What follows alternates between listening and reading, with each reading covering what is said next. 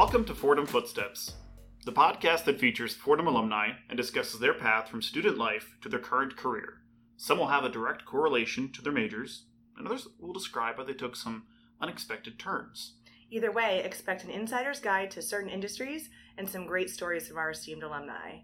I'm Sarah Hunt-Munoz, Senior Director for Strategic Initiatives. And I'm Matt Burns, Associate Director for Young Alumni and Student Engagement. And with us today is John Scott, Fordham College of Rose Hill, class of twenty twelve, and a double major in political science and environmental policy. Hey, John. Hey, guys. How's it going? Thank you. Thank you. How's it going? Great. Thanks. So, you're a wild animal keeper at the New York Aquarium. Yeah. Tell us a little bit about that. Yeah. So, I went to Fordham a very, very long time ago, it seems. Um, but I got a degree in political science and environmental studies, or it was environmental policy at the time, mm-hmm. but they've changed it since. Um, and yeah, I work at the New York Aquarium as a wild animal keeper. I've always really loved animals. It's been like a passion of mine since I was a really young kid. And it was something that I knew going into Fordham that I was interested in. Um, so I was strategically kind of playing out um, my internships and also my course of studies and laying it out so that after graduation, I could kind of line up jobs that I was interested in. Um, my current job, I work with marine mammals and penguins. Um, so it's we were very small animals all the way up to like nine hundred pound male sea lions. So we run the gamut of different sizes. Um, but my day is, it's a lot of like training, a lot of feeding our animals, a lot of guest interaction. Um, so it's really great. Like Fordham, I think, really provided a great framework and a great foundation for my current job because Fordham kind of inspires their students to think about issues from all different sides and all different perspectives, and I think that's been really helpful at my current job because we never really know what the day is gonna gonna like turn out to be like. So it definitely was really helpful going to Fordham. So how did you land on that major? How did I land on those majors? Yeah, it was a great, great question. And it was a question I really struggled with the first couple of years at Fordham. And I was very lucky and very appreciative of the core curriculum because it gave me a little bit of time mm-hmm. to kind of figure it out. But I knew I loved animals my entire life. I grew up in Connecticut in uh, Bridgeport and Trumbull. And I grew up right down the street from a zoo. And I went to camp there year after year after year. And then I volunteered there and worked there when I was in high school. So I've always really loved animals. But I also really loved politics, and it was something that I found really fascinating, and I loved debating politics and watching the news and just really keeping on top of it. So I came to Fordham, and I knew that I really loved animals and loved working with animals, but I also had this really deep interest in politics, and I went back and forth, back and forth, and I was able to organize my coursework that I could do both. So that's kind of how I landed on both of those. Um, math and physics has never really been my strong suit, so environmental policy, environmental studies, Um, really helped me because I didn't necessarily have to take some of the classes and the, you know, go into that realm that I wasn't super comfortable with, but I still was able to take all the biology classes that I wanted to. And you did dabble in, in campaigns a bit. Yeah. Yeah. I actually, when I was in high school, I worked for local political campaigns in Connecticut. Um, and then when I was at Fordham, I worked for the Institute of International Humanitarian Affairs, which sets up humanitarian training courses for humanitarian aid workers um, all over the world. So I was an intern there for about a year, and that was kind of my foray into like international relations and international politics um, before swinging back to to the animal world. But yeah, I definitely did kind of go down the road of politics for a little bit and then realized that I, my passion and what gets me up in the morning is working with animals. And when did you realize that? I realized that, hmm, that's a great question. I realized that probably at Fordham. There were several moments. I interned at the Bronx Zoo uh, when we were at Fordham, and I were interned in the bird department. I also interned in the mammal department and working alongside gorillas and elephants and, you know, even smaller bird species. It was just this moment of like, this is it. This is what really inspires me, and really saving these animals and wildlife conservation is, to the core, something that I'm really passionate about. And I think it was at Fordham in my internships that I was like, hmm, this is really, this is really what I want to do for the rest of my life. You've done a little bit of marketing, too, it sounds like. You have some yeah. web design background, and you've done some marketing for mm-hmm. different organizations. Tell yeah. me a little bit about that. Yeah, so when I was at Fordham, I was trying to get my foot in the door at the Bronx Zoo. So I had worked at a smaller zoo in Connecticut, trying to get my foot in the door at the Bronx. And at the time, I didn't have a lot of network connections with the Bronx um, and with W C S as a whole, and they were looking for interns in their marketing department. So that was like, aha, this is my mm-hmm. foot in the door. So I started, and I was an intern in marketing, and that's how I got my start with W C S in two thousand nine is when I was an intern with them. And again, I think it was really helpful, and it's helped me later in my career because we can start these new programs like I'm doing now at the aquarium, and it allows me to have the tools and the skills to market effectively mm-hmm. and market these programs and promote them effectively because I was an intern in marketing. And then is that how the zoo industry works? You go into a smaller zoo and then hope to get seen by a larger zoo? Is that sort of the stepping stone? Yeah, it's a great question. Usually what you'll do is you'll start at a smaller institution, then swing over to a bigger institution, and then rise up as much as you can at the bigger institution, and then swing back to a smaller institution, but at a, at a, at a higher level, at a better job, and then you'll swing back to a big institution. So you're constantly bouncing back and forth between smaller institutions that get you a wide array of experience, and you get to do a lot of different things because there's not a lot of staff, and you mm-hmm. kind of have to. And then you go to a bigger institution for the name, and then you swing back to to kind of work your way up the ladder. Yeah. So where are you in that process? That is the million dollar question. Um, it's a million. I have a I have a really good idea of what I would like to do, and I love working for W C S. I think what they do is incredible in terms of global conservation, and also just here at their zoos and aquariums. They manage four zoos and the New York Aquarium here in New York City. So it's a massive organization that has an incredible amount of reach. Um, and right now I'm just kind of figuring out the best way up that ladder in the W C S system to kind of reach my eventual goals. When did you realize that you needed to get the advanced degree in biology? Yeah, so I realized that I had to get my master's pretty early on. Um, W C S as a whole, a lot of their curatorial staff, so their curators, their directors, their upper level managers, have advanced degrees. Okay. Uh, the vast majority of them have their masters, and a good amount of them have their PhDs. So it was, in order to rise up to the point that I want to rise up to, it was kind of a necessary, mm-hmm. necessary tool to get my foot in the door for those type of jobs. Do you think you'll need to get your PhD at some point too? That's another really good question. I, you know, I'm debating. I'm debating about, I'm definitely going to go back for a second master's. Um, more, I think, psychology based okay. and a little less biology based.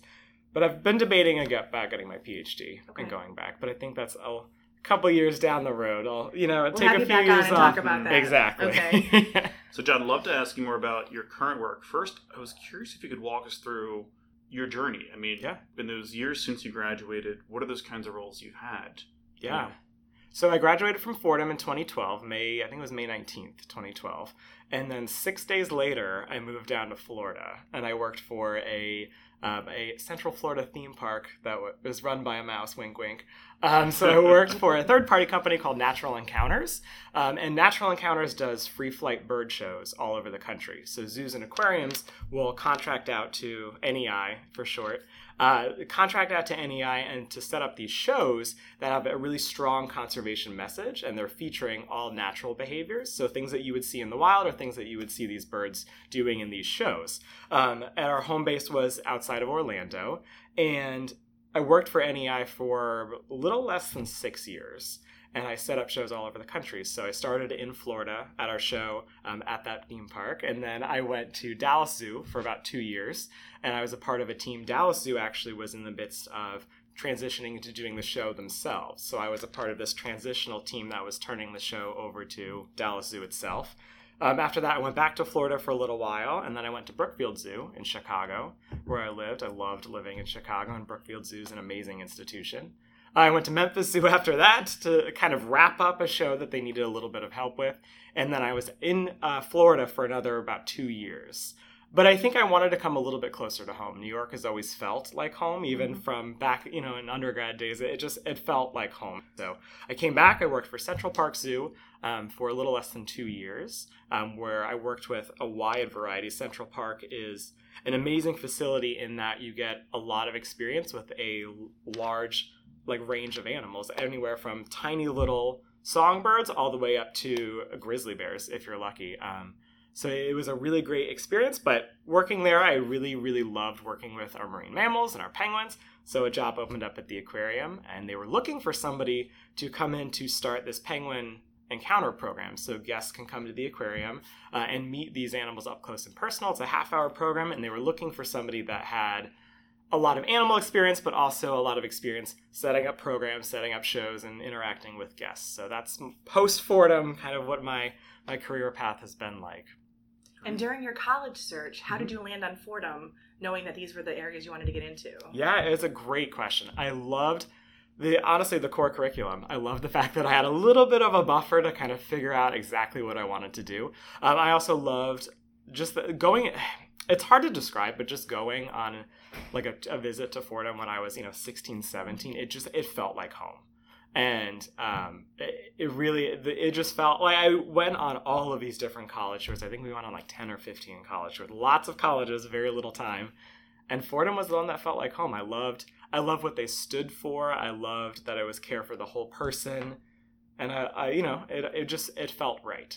And how do you integrate that mentality into the work that you do today? For sure. I think working in wildlife conservation and being a wild animal keeper, I think sometimes animal people tend to focus on the day-to-day specifics of taking care of these animals, which is incredibly important, and our day wouldn't function without that focus. But I think sometimes the bigger picture gets lost, or not even necessarily lost, but it, it gets a little fuzzier. Um, and I think going to Fordham, it gave me a sense of a bigger picture out there.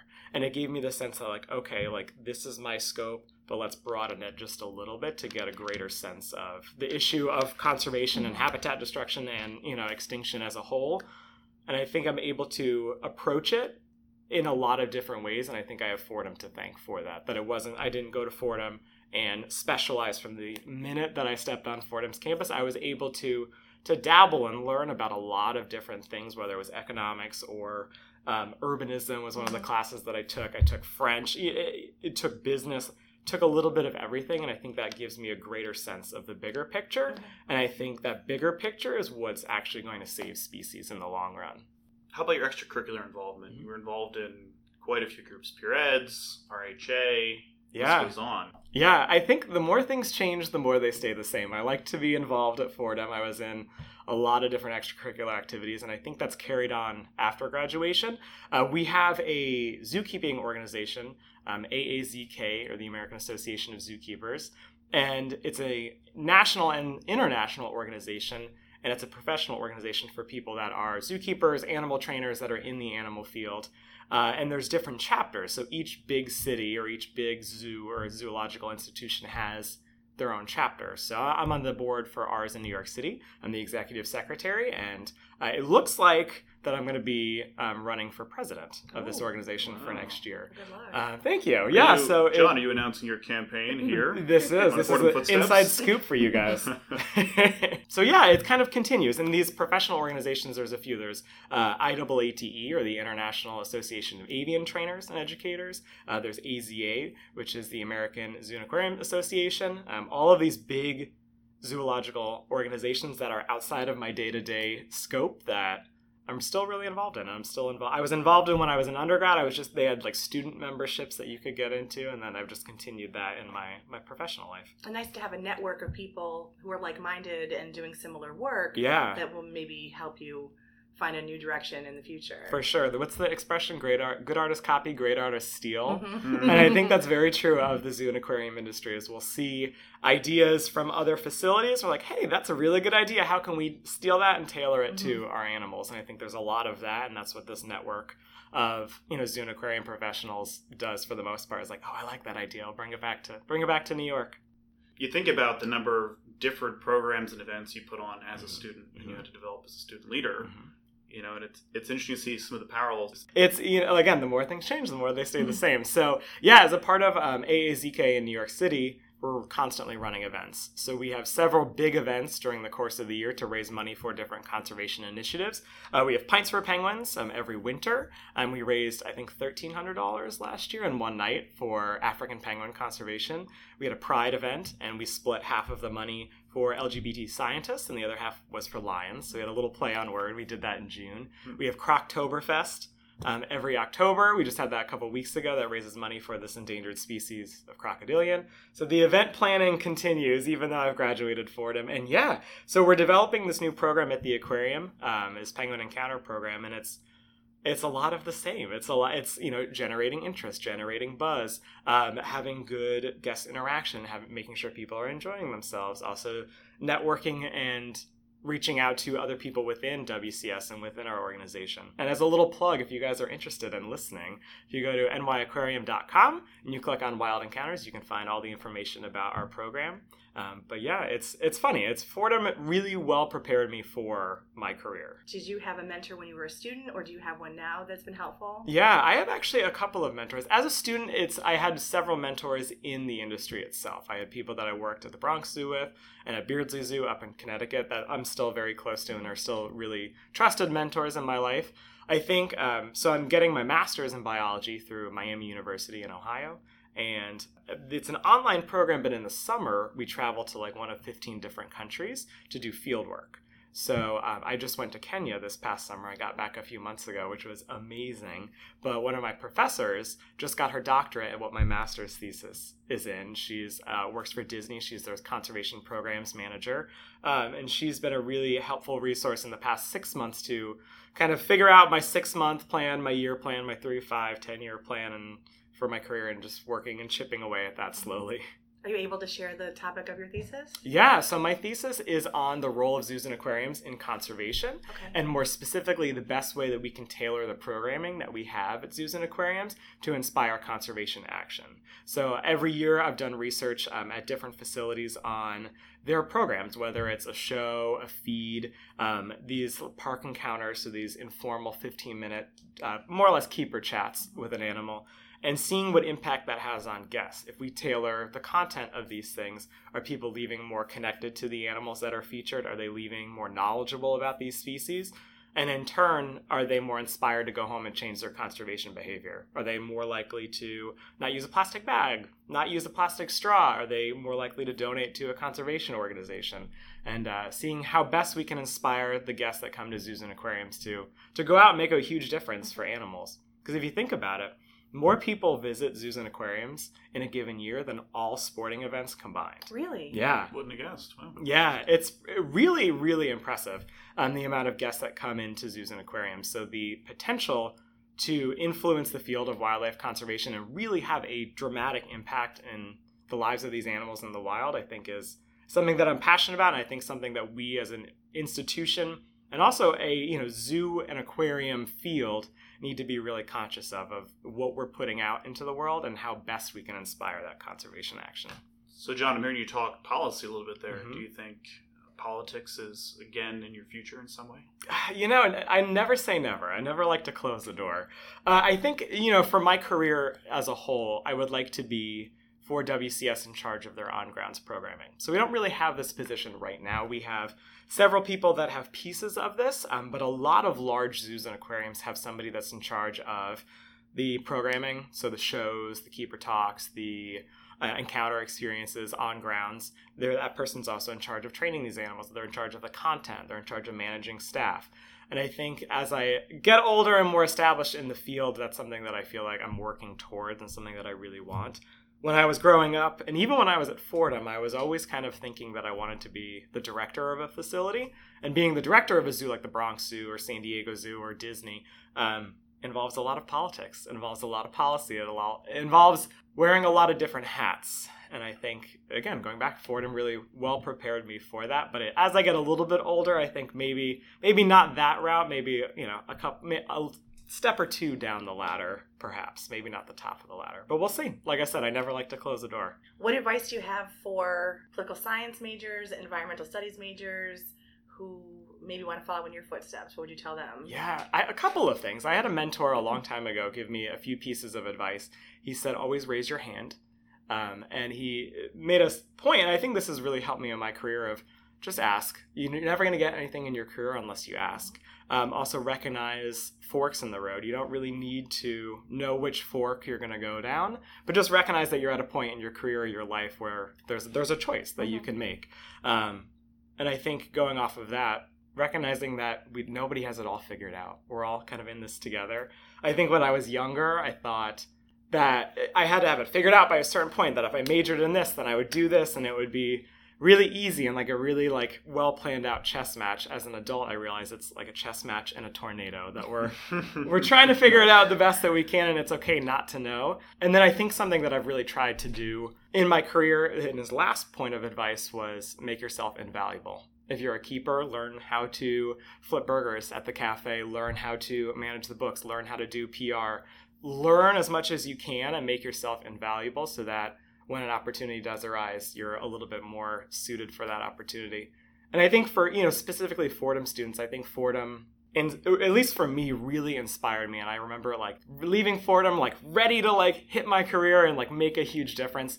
Um, and I think that sense of ambition sometimes plays well in certain fields and maybe necessarily doesn't play well in others. But I think it's important to recognize that ambition is a good thing. And ambition is believing in yourself and believing in your abilities and your ability to go out and change whatever field you're leaving Fordham to go into. I think ambition is going forth and setting the world on fire. Well, that's all we have. Yeah, John, thanks so much thanks, for being here today. Wonderful. Thank you, guys. Well, that's another edition of Fordham Footsteps. Fordham Footsteps is brought to you by the Fordham University Alumni Association. Find us on our website, forever dot fordham dot e d u slash footsteps, and where you get your other podcasts.